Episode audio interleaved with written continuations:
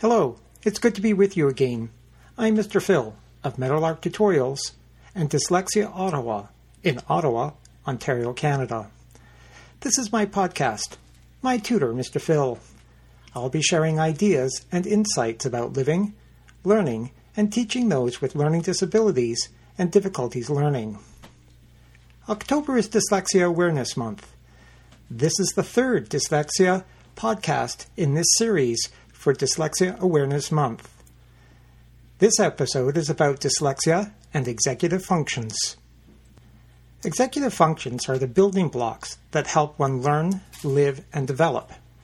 They are a set of mental skills that include working memory, flexible thinking, and self control. We use these skills in every aspect of daily life to organize, learn, play, work, and manage emotions self monitor, and understand different points of view. Some people are able to develop their executive functions easily and quite naturally. Some require role play, games, and experience to help develop theirs.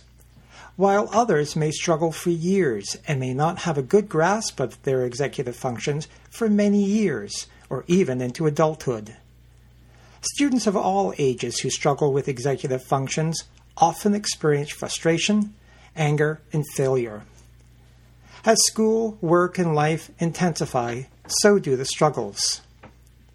Executive functions are very important to help control and manage the commands from our brain that determine what we are doing in our life. Without them, we don't know what to do, but we try.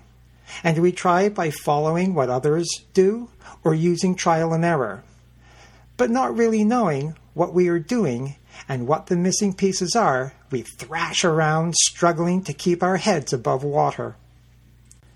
Neuropsychologist Elkhonon Goldberg describes the prefrontal cortex as the brain's chief executive officer that helps us plan and perform objectives.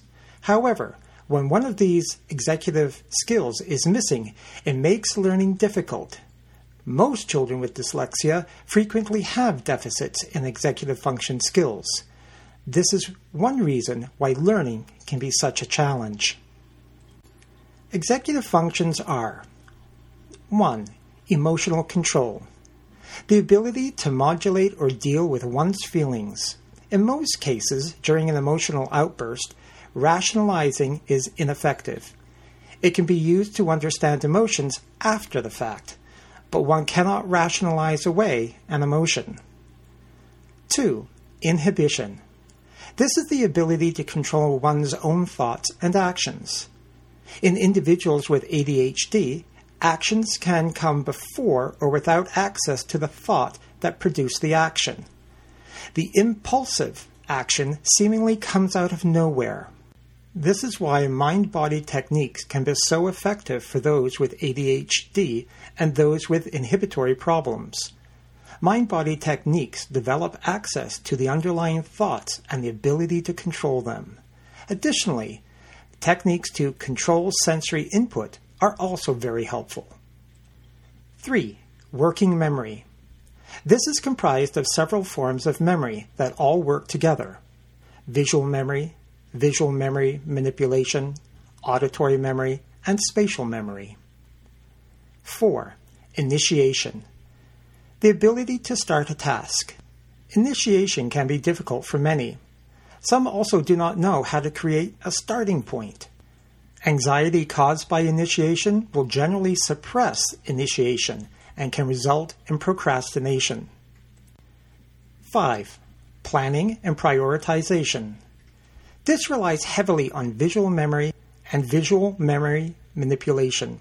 The ability to use imagination to see oneself carrying out tasks or seeing what will be needed during the process of carrying out tasks, such as cleaning one's room, making lunch, doing a project, completing assignments, and homework.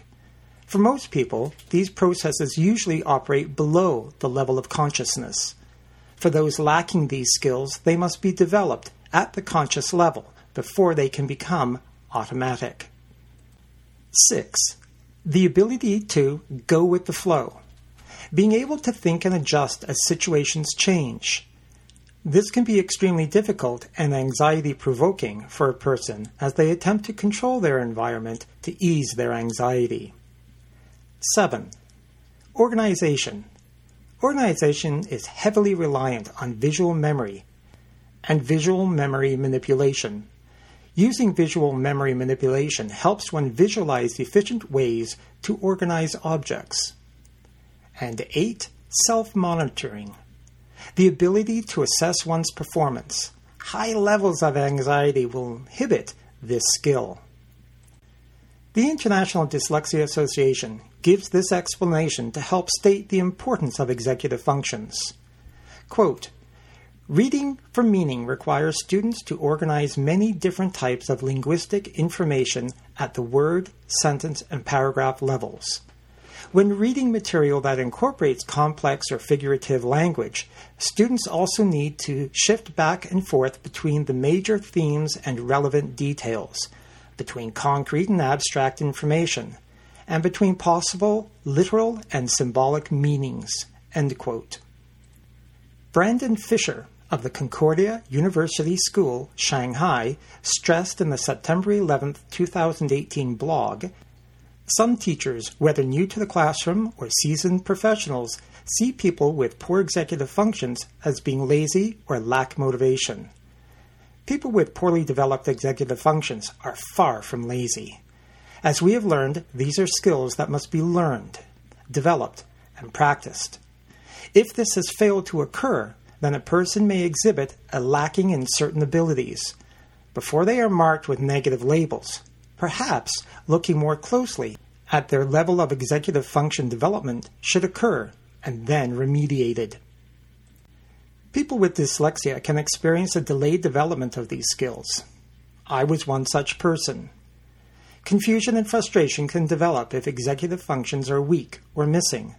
A dyslexic person is once again trying to fit in in a non dyslexic world and not understanding why social cues, emotional control, and self monitoring are not making sense. In 2010, Booth, Boyle, and Kelly highlighted in the British Journal of Developmental Psychology that children with a reading disability have difficulties in several executive functions, including maintaining relevant information in working memory, repression of irrelevant information, and accessing material in long term memory. They go on to find that they observe deficits in verbal phonological fluency, verbal categorical fluency, and working memory self monitoring, and flexible thinking. Brandon Fisher also states, quote, Without fully understanding the role of executive functions, parents and teachers are often confused when a smart and capable student teeters on the brink of school failure. End quote. This was my experience in school. The lack of my developing executive functions and it not being identified and remediated resulted in me and my teachers being perplexed why I was not thriving. It was not until I learned about executive functions at Teacher College that I self identified this as being one of my big problems. I then set out to learn more about them and to teach myself. A student at any level with dyslexia and weak executive functions faces uphill learning and living struggles.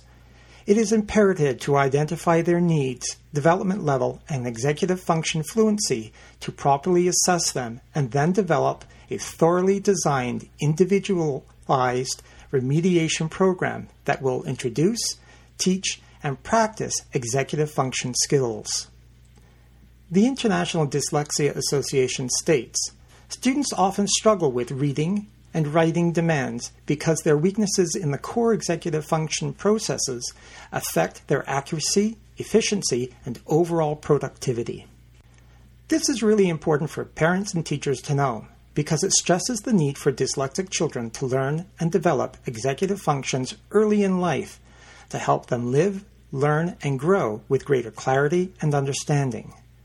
Not doing so really sets the dyslexic student on a road of potholes and pitfalls that just aren't fair. We are setting them up to fail when they otherwise could be very successful. Teaching a dyslexic person is not just about reading and writing. It is about the whole person, all their bits and pieces, good and bad.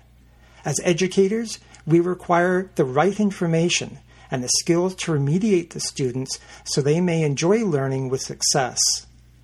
Seek out information to strengthen your teaching skills. Become an advocate for dyslexic students and their need for a whole life learning experience. Here are three resources for you. 1. Harvard University has some excellent guides to help teach executive functions for age levels from toddlers to adolescents. The easiest way to find this website is through a Google search for Harvard University A Guide to Executive Function. Second is from the Concordia University Shanghai blog and can be found through a Google search at Concordia Shanghai blog executive functions. And the third is the International Dyslexia Association, found at www.dyslexiaida.org. That's it for now. It was great talking with you. I'll be back soon with another Dyslexia Awareness Month episode on the My Tutor, Mr. Phil podcast. Bye.